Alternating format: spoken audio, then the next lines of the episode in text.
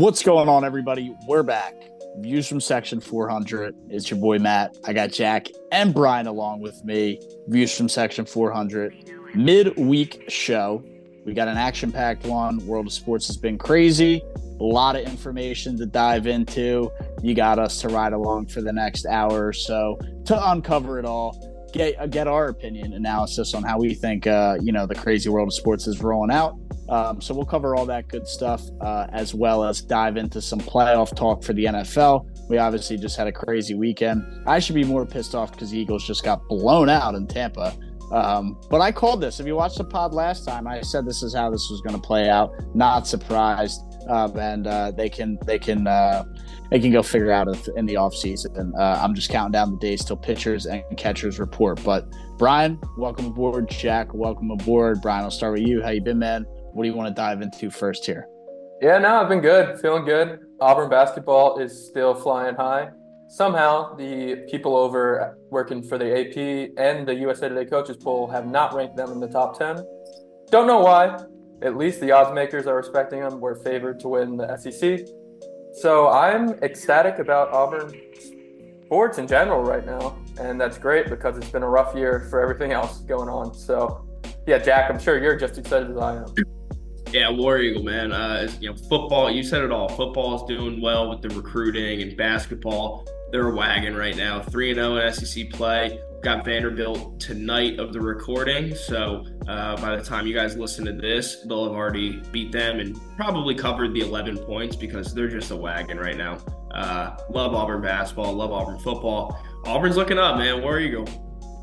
Yeah, they are looking up, but Brian, I guess you're not too pleased they're not in the top ten yet. Um, what's going on there? Has the committee not seen enough to uh, to to throw them in, throw them in the top ten? It doesn't make much sense to me because you have Kentucky and you have Tennessee with multiple losses. I mean, Auburn has two, but none in the SEC, and they're ranked younger teams as well. Yeah, younger team. They're ranked severely higher. Like Tennessee's still six, Kentucky's eight, I believe depending on what poll you're looking at. And Auburn's all the way down at 13. So it doesn't make much sense to me at all, especially with all these upsets happening in college basketball. But you know what? Just keep keep them on the on the low radar here. No reason to make their heads too big. I, I like where they are. We'll see uh, as we roll into conference play. I know you guys said undefeated in conference play. And is it a trip to Vanderbilt or at home tonight? It's a it's a trip over to Vanderbilt. Um, if, if they were home, even, it would probably be like a twenty point spread. Probably be a crazier spread. I was going to say if they're home and it's only eleven, uh, I'd take them up to fifteen, man. but uh, you know, and Auburn usually is frauds on the road. We saw it early on against Appalachian State, but I think they're kind of uh, you know that blowout loss at Arkansas or blowout win at Arkansas, um, kind of kind of took me away from from the fraud. And uh, Jack, I see you shaking your head, but Brian knows I've bet Auburn on the road plenty of times in the past, and it has not not worked out in my favor. So there is factual evidence to support that claim. Check that uh, check the lost bet slips. Look, I, I know that sounds personal, but let's not say Auburn are a bunch of frauds on the road. They're just a lot better at home. Believe that in the jungle, a lot better of a team. They Probably, are. They are. I'll take, I'll take, them at home against anybody in the country on any day. Um, yeah, I, at, at, home, at home, they're not frauds, but on, on the, road, road they're good too, as we saw at Arkansas with that dominant win in SEC play. But I will give it to you. You know, they're not as good. Um, we talked about Auburn's team getting disrespected. The jungle is still getting disrespected. That place is insanely hard to play for opposing teams. And I don't know why it's not ranked as a top five home court advantage in college basketball, but it'll get there. I was going to say, what's the what's the number one, and then doesn't where does doesn't have the history of like a Cameron Indoor or uh, what, like is it just like oh it's Cameron Indoor like they're auto one because it's Duke like why do they get number one? Kansas gets a big one too. Everyone loves the Allen Fieldhouse, but th- that place is too big. Like you need a yeah. small arena that the sound just holds, and that's exactly what Neville Arena down is there down in Auburn. Yeah, I mean the same thing I guess with Cameron Indoor. Um, I know people love you know get all high and mighty on. Uh, I guess it's what Indiana's uh, home yeah. court, the Field House or whatever it is, or uh, I don't even know what they have these you know names for it all. That's uh, we don't need to go through the whole uh, toughest spots to play in uh, in in college basketball. Because look, if your team's good, you know any home any home atmosphere should be pretty good. Other than Vanderbilt, I think that setup's horrendous. College basketball is heating up, like we're talking about. Um, we're we're rolling on, moving on. FAU, Jack, our squad has been looking better, as Brian called them out. So they're trending in the right direction. But college basketball is heating up. Brian, I don't know if you want to touch on uh on on what we might have up up ahead today. I do know um what we have uh we have our bracketology out. Do we want to drop that and let people know? Check that weekly. I love our rankings right now. I don't know about you, Brian, but I think our fucking rankings are rock solid. Um, you want to explain that a little bit more to uh, everyone watching? Maybe uh, maybe explain uh, how that might work. Yeah, I, so when we were making those rankings on Saturday, we were kind of just looking at Joe Lunardi's just to kind of get like a sense of where his head was at. And he had a couple teams that weren't he didn't have in. Like he didn't have Wake Forest anywhere on his bracket. He didn't have TCU anywhere on his bracket. And we are like, those two teams should be in. Lo and behold, his bracket came out yesterday, and both of those teams are now in the dance according to Joe Lunardi. So all I'm saying is if you want the best rankings, the fastest, Go on viewsfromsection400.com. Every week on Sunday, we're updating the bracketology. Me and Matt watch a ton of college basketball. As you know, Matt just loves betting college basketball. I've been hot on the college basketball picks. So we're a good source and it's a lot of fun. We're going to be updating it every week until March Madness. So definitely go check that out. Every week it drops Sunday. I don't know why you wouldn't. Golf clap for the boys, real quick. Look at you two. Look at Dude, you two reeling in basketball, baby locked in, dude. Brian and I sat there for what, Brian? An hour and a half, maybe yeah. two hours, approaching two hours, just dialing up the field of 64 with the four play-ins as well. So we got 68 teams on there. Yep. And we even added some slashes for the 11, uh, you know, the 11 uh, seed play-in game in Dayton, Ohio. Yep. So you got the whole board covered. Yeah, I, you kind of mentioned it. We were on there for an hour and a half. I think we spent like 20 minutes just debating like the 14 versus 15 line. Like that's how much we care about this shit. So, so go check it out because we're we got you covered. I love the rankings on that. So definitely, definitely a good read because, uh, you know, it it took us almost two hours to put together and have some good hard analysis on take you guys about five minutes to get the updated uh you know field uh in college basketball. So definitely keep on the lookout for that. Now we jump over to the nba the dog days of the season your january your february your march your bullshit. Brian what's going on? I know we have uh, some news that's been jumping up. What do you got? Yeah so pascal siakam has been traded to the Indiana Pacers. So the Pacers trying to build, I guess, their version of a super team, and the Raptors in full rebuild mode now.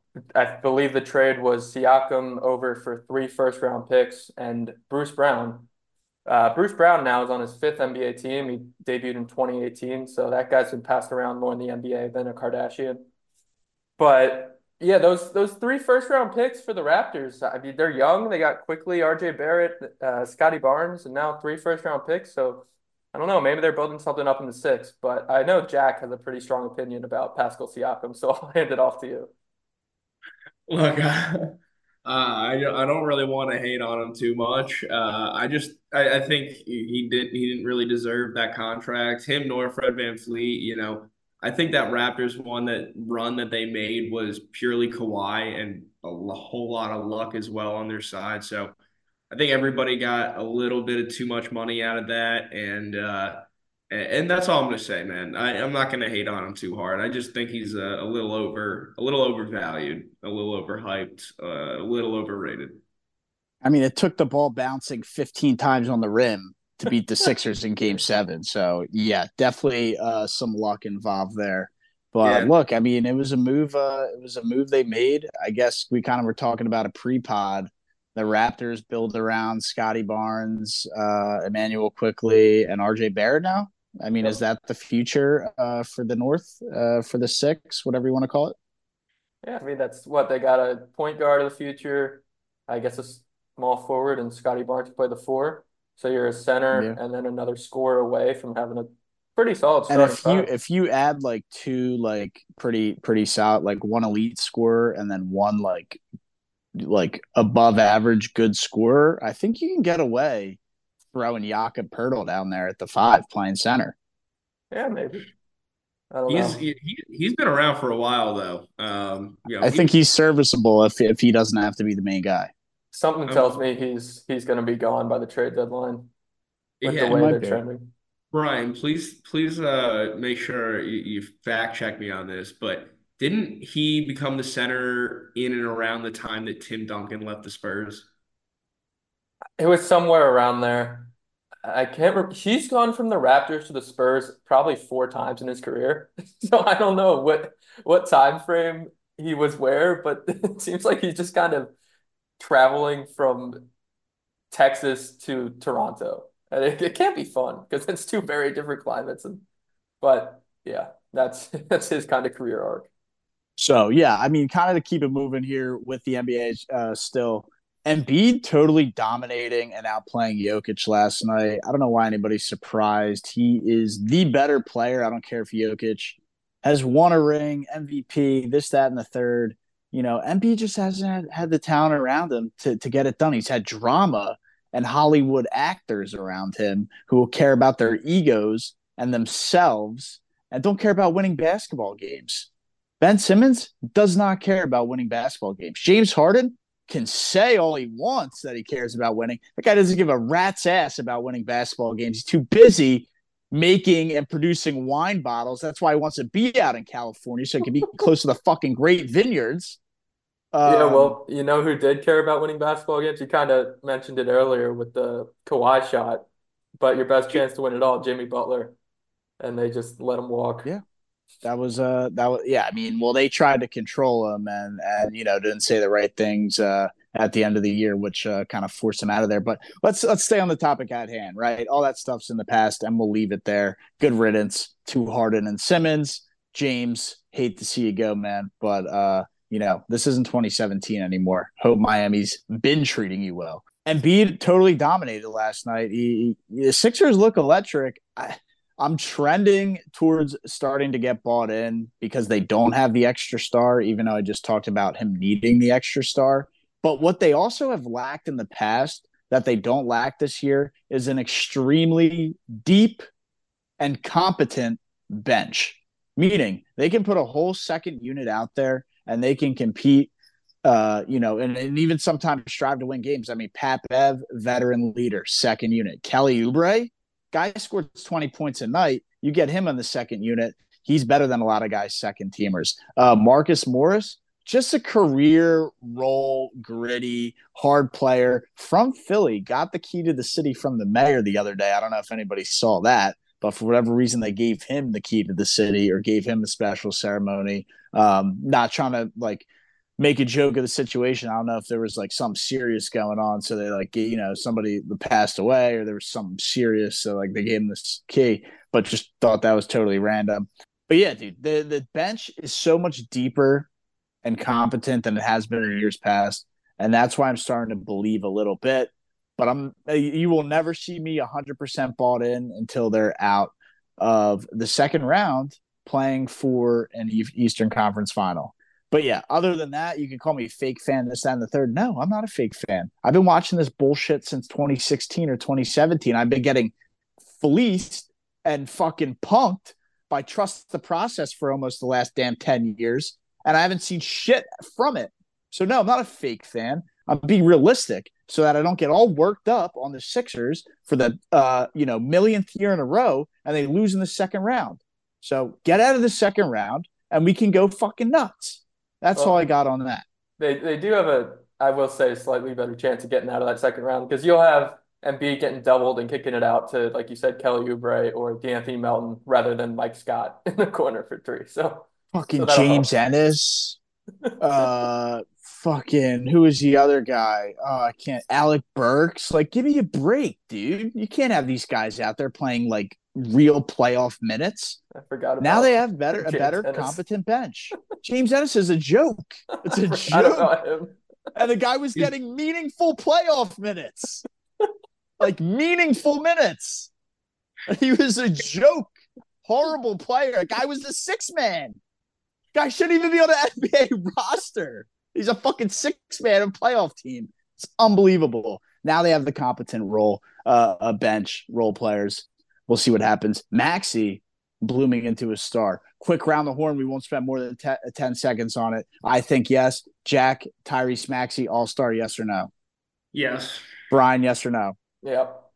There you have it. Maxey's an all star, blossoming into the superstar that people said, can he take the next step? I think he's proving that he's doing it right now. The next step's there. 25 points a game, 25 points a game. That's called taking the next step. Jack, I'll yeah. kick it over to you. I know you want to add a little NBA in there as well. Yeah, yeah, no. I mean, Tyrese Maxey, he's uh he's making that next step and he needs to for his team. Uh you know, I don't know if I can say Embiid is better than Jokic, but he played like it the other night and he's been playing like it, you know, over the past few weeks. Not it's not, you know, just a short stretch since he's been doing this. But uh yeah, no, I just wanted to touch on GG Jackson. Uh, the young bull. I don't know if you guys saw some of his viral clips from this week, but he got interviewed by Shaq after dropping uh, like 20, 25 points or something like that. And uh, he was just ecstatic when he heard Shaq's voice. He had like a true like kid reaction. Very touching moment. It was it was it was very nice. You should look it up if you're ever feeling down. And then uh, also the you guys saw Draymond talking about him on uh, his podcast. Uh, he was saying that GG Jackson came up to Steph at half court uh, after like hitting a three on him or something like that, and he was saying, you know, Steph, I got uninvited from your camp back in the day, the Steph Curry like shooting camp. And uh and and Steph Curry was like, Oh, dude, like I actually remember that. Like we sent out too many invites and uh and we had to rescind some of them. And GG Jackson just found some, you know, extra extra motivation to go out there and uh, drop 20 points on the Warriors, uh, three in Steph Curry's face, just for that reason. Uh, and I'm sure Steph barely even you know remembers that he probably just said that to be nice but yeah gg jackson bro shout out that kid uh hopefully he rises into a, a nice little star in this league because he's a he's a cool guy to watch yep shout out gg jackson. Shout out the memphis grizzlies. Uh big fan aaron taylor friend of the pod. And then yeah gg jackson sec kid. So rooting for you. And i guess got a lot of stuff going on there. Yeah got a lot of stuff going on. He's got some good juju going for him, and he'll get playing time on the Grizzlies now that Morant's out for the year. So, but Brian, you didn't. uh I know you're usually anti-Philly, so I wanted I wanted your reaction to the Jokic Embiid talk. So Jokic should have won the MVP last year. and got got his Mickey Mouse MVP award, and I will say I think he saw the media chatter and saw he still needed to get better, and he's going for a non Mickey Mouse MVP award this year. And I, I do think he's outplaying Jokic, at least right now. I will say at home, Jokic stats look a lot better just because those role players are making the threes when he's getting triple teamed. So on the road, it's a little easier to outplay him. Uh, but that's also because Embiid can just take over a game more with scoring. So yeah, Embiid deserves his flowers. I think he'll get a non Mickey Mouse MVP this year if it doesn't go to SGA. Um, but yeah. Yeah, SGA definitely uh definitely on the cards for a shot at the MVP. I think. I mean, you, you got to include him, right? I mean, he's right there as the Thunder's best player, and the Thunder are clearly the most improved team uh, in in the entire league, not just the Western Conference. Um, yeah. So I think that needs to be added in there. Yeah, he he's the third uh, betting favorite right now behind those two, and he he struggled in LA on Tuesday and the Thunder lost, but that was an off night for him. So the, the nights where he's scoring 30, the Thunder are winning. And that should tell you all you need to know about his chances to win the MVP. Uh, I think it's pretty wild. We have two centers as one and two as the betting favorites for MVP. I mean, that just doesn't happen and hasn't happened since one like Bill Russell was fucking playing. I yeah. feel like these two these two have been the two betting MVPs for the past few seasons now though. Yeah, just just these two, and then the even crazier part, uh, we talk about them, and then SGA. None of these guys are American, so you think of nope. you think of the NBA as like the U.S. U.S. owns basketball, but like the best players in the league right now, if you want to add Giannis to that list, like no one's from the U.S. Luka too, man. I mean, that yeah. guy can compete for an MVP. If uh, I don't know what's going on with the Mavs this year, but um, I know Kyrie's like not causing a scene. If you don't hear about Kyrie, uh, that means I guess things are going well because Yeah, there's no major headlines. I think they're four over right No now. news is good news. Exactly. Luka's Um, been out, so Kyrie's had to kind of step up lately. But yeah, they're they're good. Yeah. All but right. yeah, Uh, Well- let's get into some NFL talk. All right. I don't know, dude. Gotta jump over to the land down under. Oh boy. Australian Open action has tipped off the first major, the first major of the tennis season.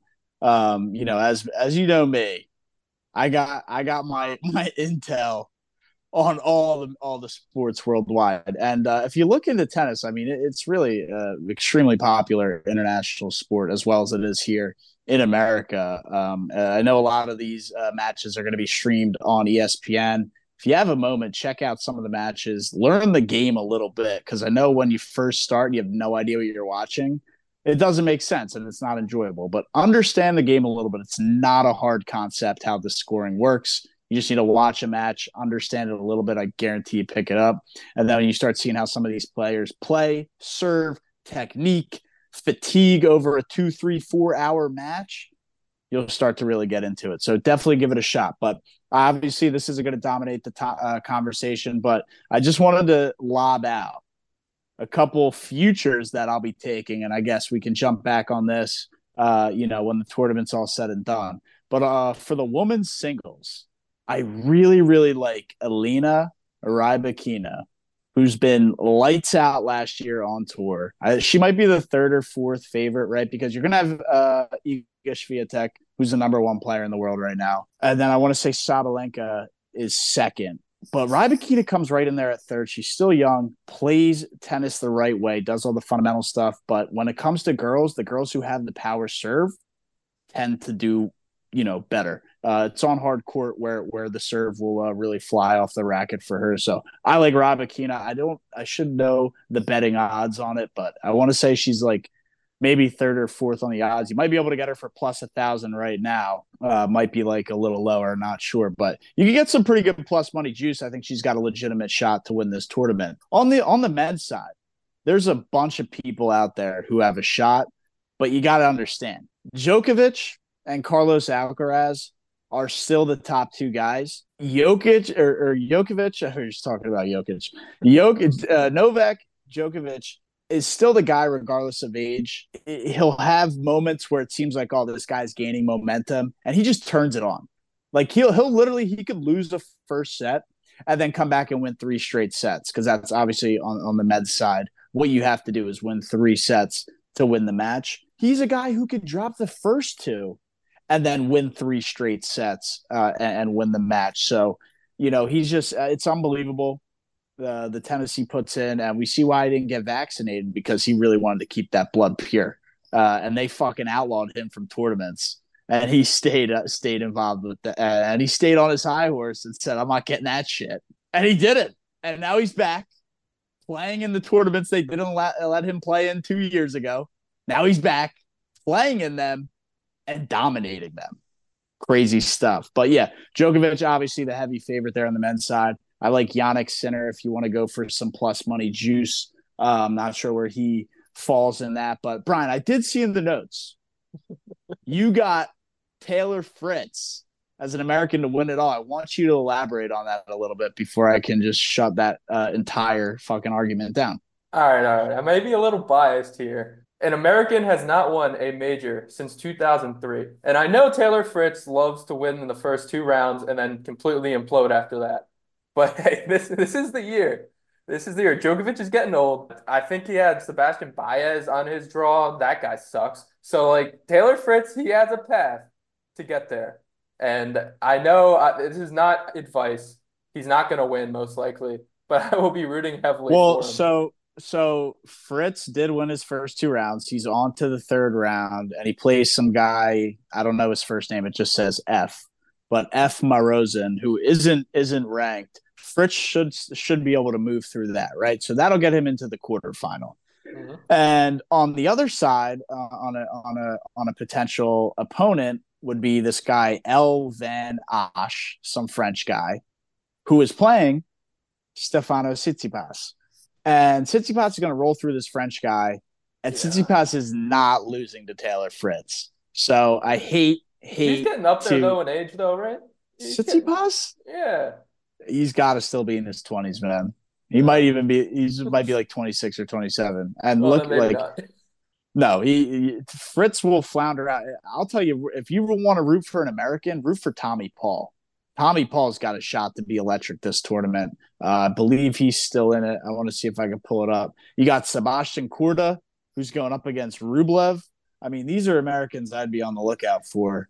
Um, you know, I, am just not not the biggest fan of Taylor Fritz. But look, they're down in Australia, and I'll wrap this up because I've been on way too much of a tangent here. But if you want some crazy plus money juice, and I don't know what the odds are, but they are down in Australia. This guy, Alex de Minaur, I don't know how to say his name. He's Australian, 10th seed, playing in his home country. The crowds are all going to be behind him. We've already seen it. He's looked electric. I think maybe uh maybe he's got a shot. He, if he wins his match, then it would be him against Rublev or Korda. That would be an awesome match. So we have some awesome tennis pulling up. Nonetheless, Djokovic favorite to probably win. But give me Rybakina on the women's side. Let's check back on that when the tournament's coming to an end, or if she gets uh, hosed out. I don't think she's lost yet. But Brian or Jack, take us in to some NFL while I make sure Rybakina is still uh, playing. Yeah. All right. Thank you, Matt. I'm uh I'm gonna get you guys away from some tennis and back into some football. You know, this is uh this is who we are at the brass tacks, American you know, loving the game of football. So let's talk about wild card weekend because it was a wild weekend. And uh, we're to start out with something a little bit of fun. All right. So, Brian, Matt, I want your biggest winners and biggest losers from this week. All right. Well, I have a couple for you. So, my biggest winner, well, I'll give you my biggest loser first. And that is going to be anger management professionals. So apparently it pays well to be angry in football. Who would have thought? So this guy, this receiver over in Tampa Bay, Trey Palmer, he has tweeted that he has woken up pissed off five times over the past two years. Every time he's done that, he has scored a touchdown. Now I don't know what what the kind of connecting the dots is there, but all I'm saying is if you are a Tampa Bay Buccaneers fan working at a hotel in Detroit and you happen to see the Buccaneers pull into your hotel, it might do you a favor if you piss in uh, Trey Palmer's Cheerios before the game on Saturday. He's going to be pissed off and he's probably going to score a touchdown. All right, my other loser is rebuilding teams. So the Panthers, we've seen their rebuild just be a disaster. The Cleveland Browns rebuilt for like our whole lives pretty much until they finally got good. And then you see the Green Bay Packers and the Houston Texans hire a competent coach, draft a competent quarterback, and just have a competent front front office people. The Texans won two games last year. They just won a playoff game. The Green Bay Packers were supposed to rebuild this year. Jordan Love just lit up the world, had like the highest PFF quarterback grade of all time in the wild card round last week. So losers that aren't winning playoff games and are quote unquote rebuilding, figure it out. And don't draft Bryce Young. It's horrible. that was a big mistake. Uh, for my winners, I'll give you modern medicine. Mark Andrews somehow suffered a really high ankle injury like what week 10 and he's fully practicing. He's going to play on saturday. So shout out modern medicine. We saw with brock bowers in college uh, football earlier this season and now mark andrews is doing it. And then my last winner is going to be dome stadiums. So i don't know if you guys saw this but there was a reporter that asked todd bowles a long question a very thoughtful question she asked him it's going to be 13 she thought she was just cutting edge dude cutting edge question she went through, you know, the Buffalo weather, all this bad weather in the playoffs. And she said it's going to be 13 degrees when you land in Detroit for your football game. What are you going to do to prepare your team for the game? Todd Bowles kind of looked at her, looked around, and said, You know, they play in a dome. They've played in the dome for the past four or five decades. Room just went silent. So shout out dome stadiums. Not only do they provide aesthetically pleasing football games, but they also provide shelter against the cold weather. So they're a big winner this week. Yeah, they do. And what he what was his reaction? It was like, uh, I mean, they'll be in they'll be in the exposed for like twenty seconds when we get off the bus and walk in, but then it's a dome. like it's just it's just, just, a ridiculous question. I wonder how some of the other ego heads in the NFL would have responded to that.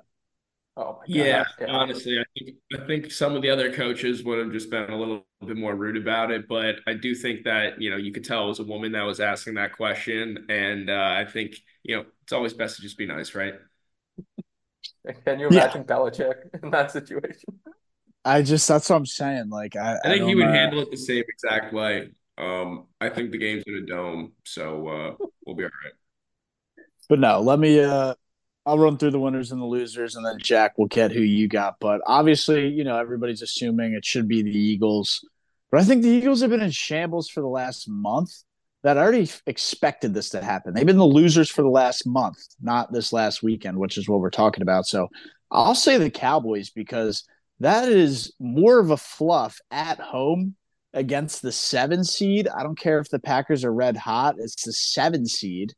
You're at home in a dome.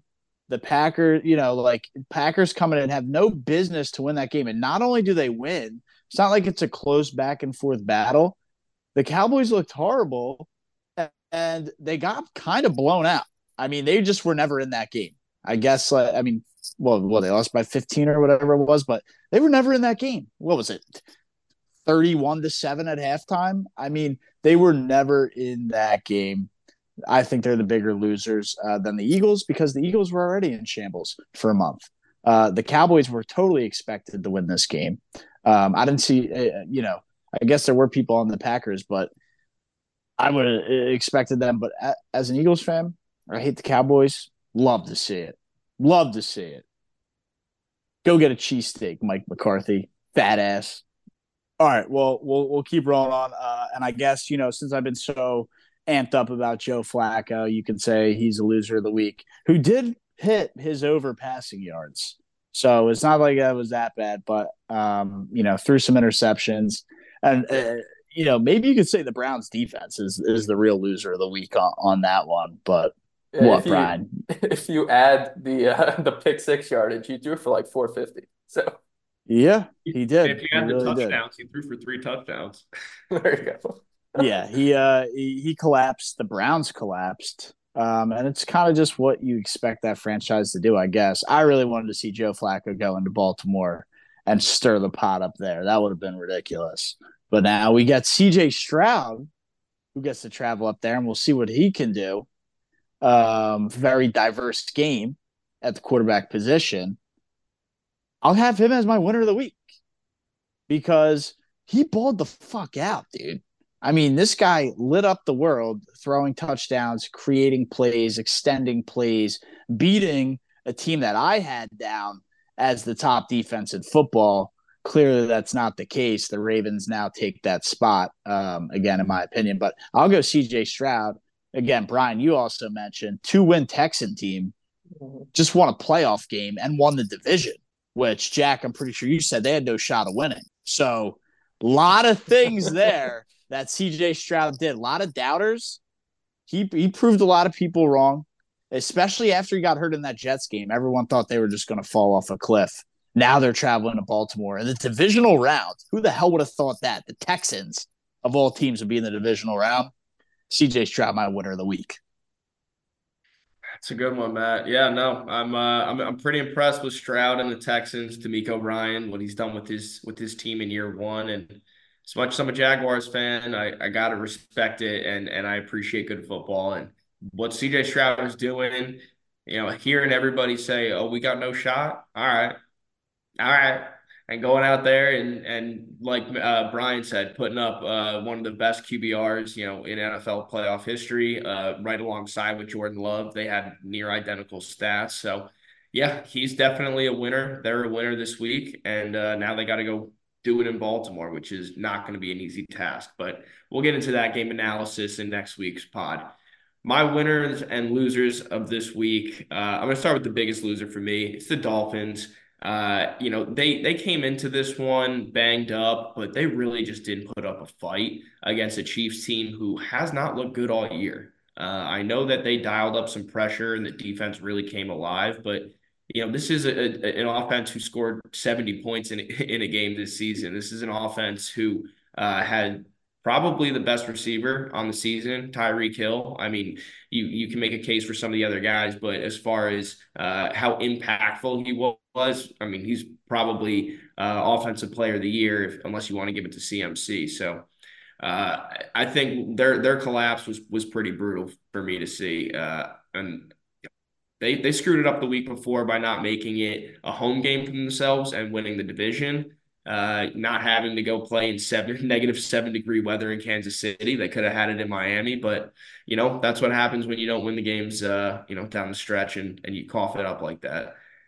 My winner this week, it's gonna be home teams, man. Uh, home teams went five and one. The only home team that lost this week was the Dallas Cowboys, who went undefeated at home during the regular season. So you know, just a twist of fate right there. Uh, how they're the only home team to to forfeit a loss this week, but division winners, man. You know, top down in, in the AFC, and then almost had in the NFC as well. So, uh, shout out the home, uh, the home crowd. You know, definitely making an impact in the playoffs.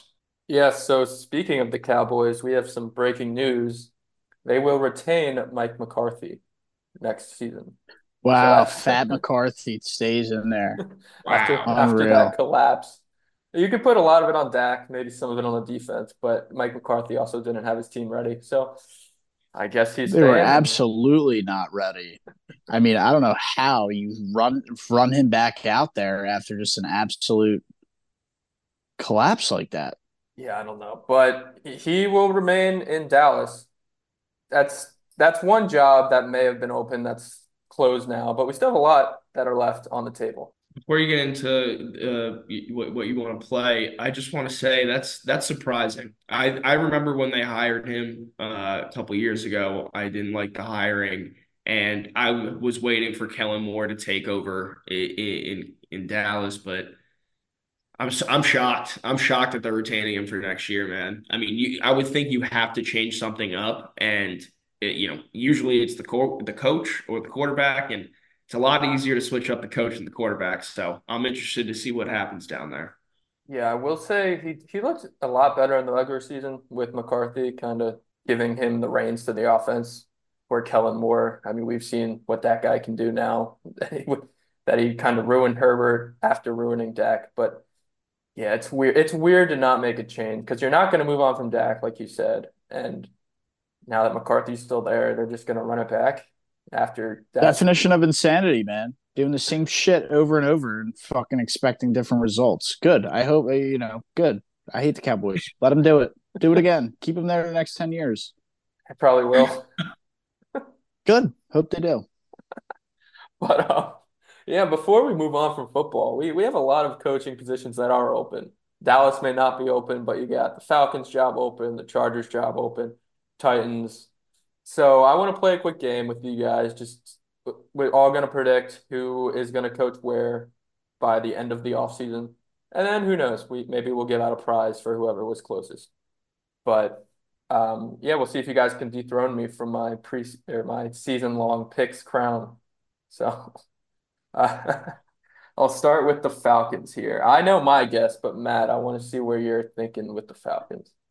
Yeah, I got two potentials. I'd say maybe Mike Kafka or uh, maybe Frank Reich takes a tr- quick trip down the highway there, maybe I ninety five, and see him him jump in there. Probably not going to be a Dan Quinn. He was already already had his run there, right? So we're not going to see him. I don't think go back. They kind of tried to go the Arthur Smith, new young head coach route didn't really work out. So I think maybe they go. I'm leaning Frank Reich because he's you know the older been around the league, been a head coach, maybe not successful, but still has been one. I think we'll get another shot. Just seems right for him. And uh, I'll throw Mike Kafka in there as just a second maybe option if they want to go the young person route. I don't hate the Frank Reich pick. I think he would fit well ish with that team. Uh, you know, the offensive mind and their offense has been misused for the past four years. Mm, so, right. it definitely makes sense. But yeah, Jack, what, what are you thinking? Yeah, so for the Falcons, uh, you know, speaking about insanity, I think they might go back to the well and hire Mike Vrabel. Uh, you know, a coach who is definitely different, uh, not not new in his offensive approach. I mean, we've seen it in Tennessee. He'll run Derrick Henry 30 times a game, feature maybe a receiver, maybe a tight end in the passing game, you know, if they can open it up on play action, which is sort of what Arthur Smith was trying to establish, but he was doing it to, you know, Jonnu Smith and and Tyler Allgeier, like backup, you know, tight ends and, and running backs. Mike Vrabel will come in, use Bijan the right way. He'll use Drake London the right way. Um, so I and and I, you know, he's a defensive guy, and, and the, everyone knows, you know, the Falcons are the dirty birds or whatever. Uh, you know, some people call the, the that the the Eagles, but uh, I know our boy Matt Gutman, f- friend of the program, his dirty birds. Uh, he loves calling the Falcons that because he's a little scumbag himself. But um, you know, I, I just think that it's a good fit for them. You know, he's a they're normally a gritty defense. He's a gritty guy. I think that would make the most sense. Yeah, no, that that would make sense. Seems like they definitely need a change, and Vrabel was a big change from Arthur Smith. It, would be similar in a lot of ways, but different in a lot of ways as well. But I'm all right, Brian. Stop fucking gatekeeping the Falcons head coach, dude. Who's it going to be? You seem like you got some juice on this. You had us all go first. what the foo is it? I'm going with Bill Belichick.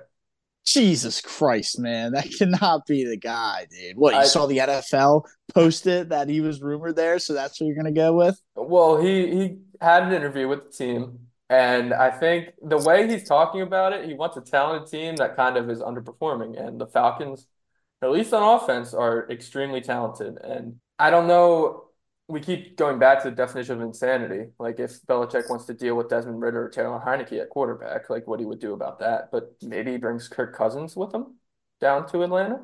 He's not. He's just not that kind of guy. I don't think. There's a lot he, of moving pieces. Uh, yeah, your dream to come true right here, Brian. But I don't hate it either. If I had to take a second after Vrabel, it would be Belichick. Again, uh, I think that they want an experienced head coach down there in Atlanta. I think Atlanta fans are going to riot if they don't. And you know, like you said, Belichick went there for a visit, met for a few hours. Uh, I'm sure he's going to have a follow up one soon. So I could see that one. Absolutely. Yep. Well, that was a lot of names off the board. So, so we'll see where it goes from here. But I guess the Chargers are next. That Giff Smith is not going to retain his position. At least I don't think so. But it's the Chargers, so you never know. But yeah, Jack, I'll start with you this time. Who's going to coach that dumpster fire? Harbaugh. All right. Harbaugh's going to take it over. Uh, you know, LA likes their their their their flashy moves, and Harbaugh making the jump from college back to the NFL. Just finished, uh, or in his not just finished, but in his last stint in the NFL, he was coach of the 49ers up in San Francisco. Now he's down in LA. I think it makes a lot of sense. Uh, and I think that's where he's going to go. Yeah, I mean, I guess Harbaugh. I mean, is he like go, gonna leave though, or like that's still not even up in the air? Like, is he even? Has he said, "Yeah, I'm leaving"? I, I think he's pretty certain to leave. Yeah. Yeah, really. I, I didn't know it was that certain from everything that I've seen and heard, it sounds like a done deal that just hasn't been stated. Wow. Well, I didn't know that. Yeah, I mean, Harbaugh is not bad. Then uh, I think his family's from out there too. No, so not 100 percent sure on that, but I thought they were from out there. But either way, I guess if I want to keep it, I could see them making a move for for the Ben Johnson guy. I know Johnson claims he's going to say, but like you know, we especially with the Eagles just getting absolutely cherry picked with coordinators over the past few years. Um, yeah, could totally see. Uh, you know, uh, we've had coordinators who say they're going to stay, and they right when the playoffs are done, they leave. So uh, I'll guess Ben Johnson, maybe a Dan Quinn if they want to try and get some experience and just a veteran new style. They tried Brandon Staley, didn't work. Um, I think they try and go for more of an offensive mind, though. Uh, I think Bet or, or um, Dan Quinn though can maybe get the camaraderie and the chemistry team uh, uh, the team right. So that's why I would lean him on that. Um, but yeah, I mean that's that's what I got. It's the Chargers. Whoever they hire will be in absolutely turmoil, and uh, the franchise will continue to be a joke. Yeah, I don't think Dan Quinn should ever be an NFL head coach again after that Super Bowl. But I guess I guess he's done well with the Cowboys, even though his defense just got shredded by Jordan Love. He'll probably get a Well, shot, dude. I was gonna- I was going to say Kyle Shanahan was the offensive coordinator. He's head coach of the Niners now. Yeah, yeah, but Yep. Yep. two different career trajectories there, kind of. I don't know. But uh, yeah, I like what I like. ew, I like what Matt said about Ben Johnson. I think Justin Herbert needs that offensive mind around him. The Chargers brass knows that he needs to take that next step, and Ben Johnson, if he can make Jared Goff look like an MVP candidate, he can make Justin Herbert really look like an MVP candidate. And I'm sure he'll be welcome to that move, even if he wants to stay in Detroit because of the team. LA is a whole lot nicer than Detroit. So I think that Right. that might be able to sway him. So that's going to be my pick here. Uh, we're just going coast to coast here, but next up we got the Titans. Vrabel gone. Surp probably the most surprising firing of the offseason. So where do they I, they probably have to make a big splash. If you're going to get rid of Vra- Vrabel, you have to make a big splash. So where do they go from here? Matt, I will switch it over to you. Yeah, I mean, I know I just said Dan Quinn, but I don't see why he wouldn't be a uh, potential option for the Titans as well. I think we see probably just replaced with another veteran esque style guy. Uh, maybe we see an Arthur Smith. I don't know if that guy will even get a shot. He'll probably have to go the coordinator route to uh, to re- regain some steam to uh, be a head coaching candidate. But maybe Dan Quinn. You know, me. Uh, I guess Mike McCarthy's off the list. I don't know, man. I mean, is the Titans' job even that appealing right now? Really. Um, yeah, that's maybe Dan Quinn, but uh, you know, maybe Brandon Staley, but there's just no way anybody in their right mind would hire that guy again. Josh maybe McDaniels? Ron Rivera, maybe Ma- what? Josh McDaniels. Yeah, it's just ridiculous. Like, no, uh, that's ridiculous. I don't know, man. Maybe Ron Rivera if he coaches again. Uh, I don't know who else is out there, but I just don't know this job is appealing enough to get one of the big, bigger names that's out there. So I'll say maybe Dan Quinn, maybe Arthur Smith if that guy even gets a shot. Don't even think you will though. Yeah, yeah, I'm gonna go with Mike Kafka here. It seems like the Titans need a different kind of mind in there, and I don't know, Kafka last year at least, he made the Giants offense look great. This year it was a disaster, but you also had Tommy DeVito in there for half the season. So I, like you said, this job's kind of gross. The Titans are just kind of gross, and now you're dealing with Trevor Lawrence and CJ Stroud in that division. So it's Right. not, it's not looking very good for the Titans. But yeah, Jack, it's your division. I guess who do you want to see them hire, or and who do you think they, that you see them hire? So the man I think they'll end up hiring is the last person I want them to hire, and that's Mr. Bill Belichick. Like you said earlier, he said he wanted a project, and you know, Will Levis and this Titans team is most definitely a project. Uh, he's a young he's a young quarterback, but definitely a lot of promise in Levis, and I think that Bill would definitely appreciate him. Uh, and again, this is kind of going back to the well on the whole Falcons insanity thing because Vrabel is a descendant of of uh, of Belichick, and you would think that they would want to switch it up, but sometimes it's hard to change uh, what you know and love. And I think that you know, regardless of of what's going on in Tennessee, they'd be happy to have Bill Belichick at the helm, and I think that it would be a spot where he would welcome uh, the, the project at hand. Yeah, I, I could definitely see Belichick going there. Does he want to spend his latter years? Uh, T Tennessee, Na Nashville, never mind. Never mind. Tennessee's a beautiful place to live. Yeah, I, I was gonna make fun of Tennessee, but then I remembered they're in Nashville. So Yeah, he- I could see it maybe, especially staying the AFC. Like he's familiar with the opponents. it's just it's a tough path. Tough path to win that division with those two quarterbacks in there now. It's Yeah, I mean, easier. it's probably fair, easier than the AFC East. Yeah, yeah, I mean, he's had Yeah. it easy his whole life or his whole career in the AFC East up until this point. So maybe he doesn't want that challenge, but I wouldn't think that he's one to to shy away from that. Yeah, I guess so. Well, speaking of a bad division, we got the Carolina Panthers job is open. Just do you guys think anybody of relevance goes there to kind of see Bryce Young, or is that just I gonna be a- I would say the Panthers job is more appealing than the Titans job. Agree, I- disagree. I think I agree with you on that. I can I can definitely agree with that. I mean, who like Panther? I mean, again, both divisions are, are poor. I know the Bucs just won a playoff game as the division winner, but for the most part, I mean, the Bucs were pretty poor this year. They they played well, but also poor at times. I mean, a nine nothing win over the Panthers doesn't exact exactly uh, scream excellence. In terms of head coach, I have no idea. This could be one where they hire somebody and you're like, who the hell is that? So that's what I'll lock in as my guess is who the hell is that? All right. Not a bad um, guess. No, it's not at all. I don't hate that. No, I'm uh, I'm gonna put that as my number two. Uh, I'm gonna go with who who the hell is the next guy. Uh, but you know, I haven't used him yet, and I think that he would maybe uh, like this opportunity. I'm gonna go with Ben Johnson here. I think getting Bryce Young early on in his career, being able to mold him into you know coach him up into what he wants for his offense, I think he might welcome that job. And uh, I'm gonna go with Ben Johnson as my number one pick for the uh, for the Panthers head coaching job. Yeah, I kind of wish I saved him for that. that that's a great call, but I, I do think he he'll if he gets interviewed for both the Chargers and the Panthers, I think like Justin Herbert is a great talent, and Bryce Young. I know he was the number one pick, but he might not be.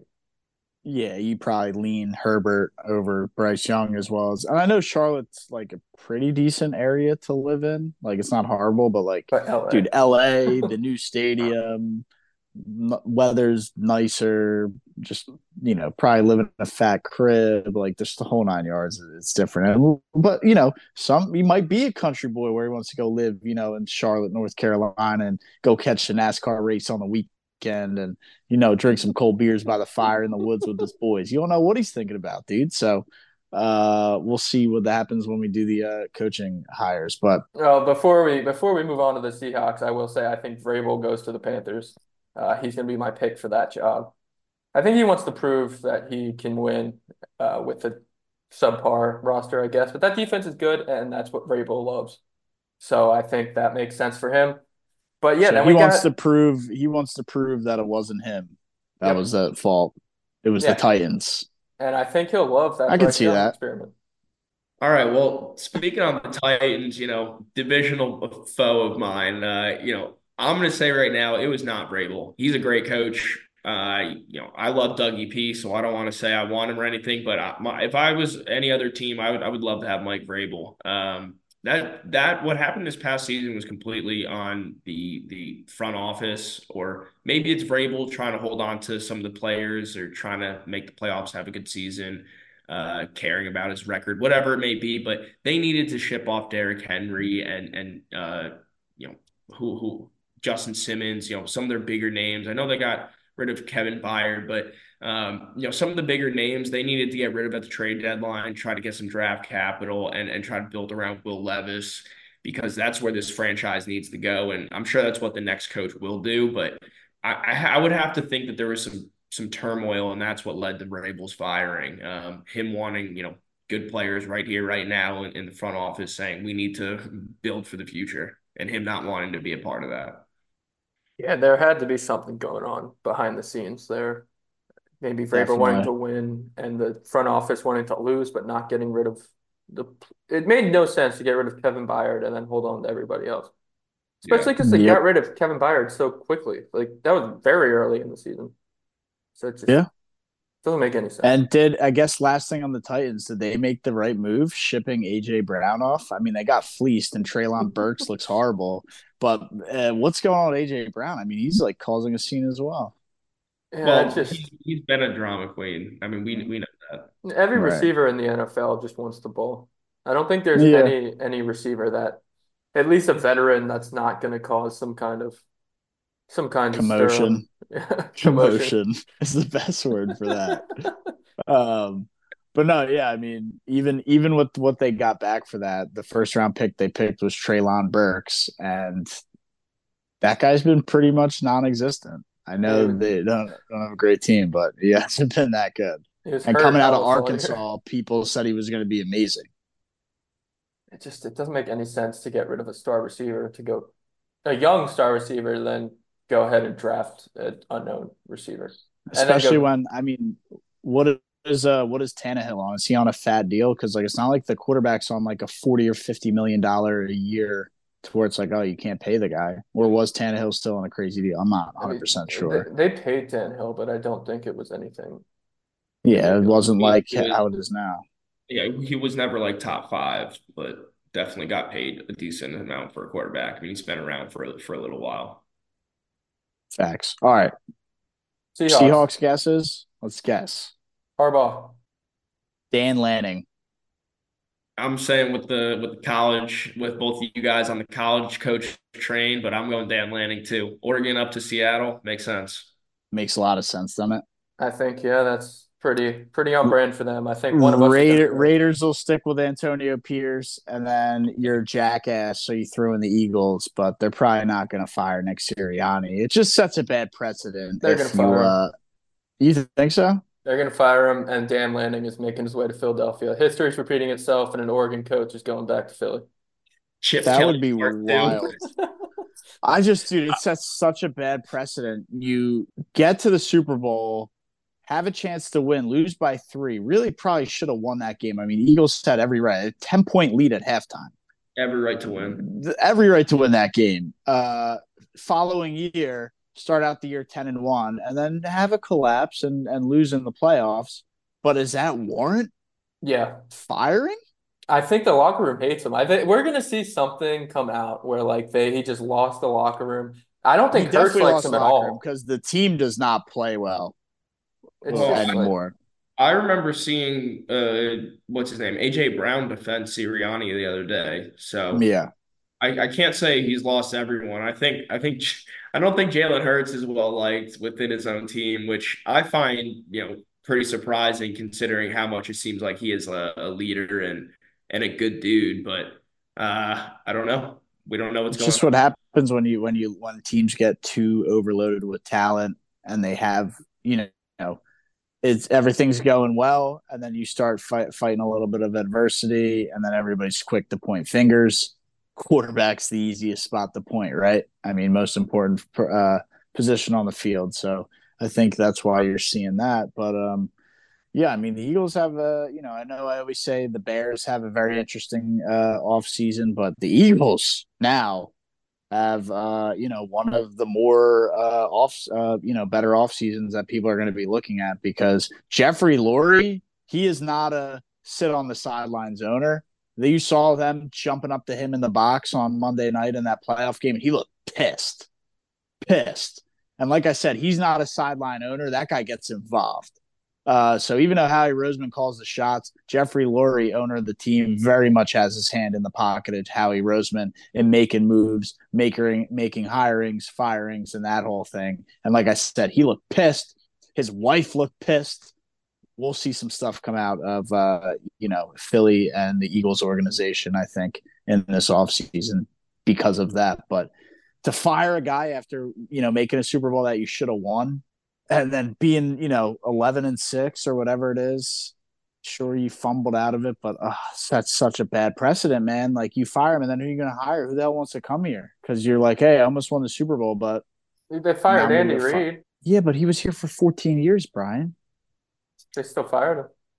yeah they did Sirianni's been here for what two years three years And he hasn't done shit. you almost won the super bowl Almost He has only like a- counts in hand grenades and horseshoes. he has he has a uh, he has like a 33 and 11 head coaching record Yeah, one and How- seven in his last eight. Brian, how many did Andy win with the Eagles? None. There you go. Relax. Yeah and he was there 14 years anyway um, Oh yeah, I, I got one more, one more quick What? thing out of Major League Baseball. Uh, so B Bally Sports, I guess Diamond Sports is the head company. Uh, they've gone bankrupt, and Jeff Bezos saw there's an opportunity to get more in the sports game. So Amazon Prime will be carrying five teams' regional games starting next season because no way is bailing out Bally Sports from bankruptcy. So I the only thing I have to say to that is Bezos. You bought he bought the company, correct? Bally Sports. He bought a minority share in it, and he bought like the rights to these five teams. It's the Marlins, the Brewers, the Royals, the Rays, and the Tigers. Yeah, there it's the Bally sports teams. I feel like they're. I guess that's. I feel like there's more Bally sports teams. There's there- 11 total. He bought basically oh, half. Oh, okay, I was gonna say. I was like, I feel like there's more. So he probably maybe he won't get it then. But the only thing I have to, have to say, and props to Bally Sports, is their theme song is fucking electric. So Bezos somehow incorporate that. And you know what I'm talking about? Where it's like da da da da da da da da da bum bum bum bum da da da da da. I mean, that's the best theme song for baseball that baseball has is the Bally Sports theme song. It's one of my favorite. I listen to it. I look up Bally Sports theme song and listen to it. That's how much I love it. Uh, so Bezos, congrats on the on the new purchase, man. But incorporate that theme song, please, if you can. Yeah. Would appreciate it. I thought we were about to get an anti-Eagles parlay right there. The way you started singing that. nah, none of that, dude. But uh, but that that theme song is electric. You, do you guys know what I'm talking about, or did Yeah, that theme song not ring a bell? I know exactly. Jack has about. no idea. Brian might have an idea. I think Either that's. I think that's the show. Well, I think that's the show because the MLB offseason has given us jack shit uh, over over these winter meetings. We see Ohtani sign, Yamamoto sign, uh, and then everything goes to shit. I guess the Yankees got Stroman, but who cares? Yep.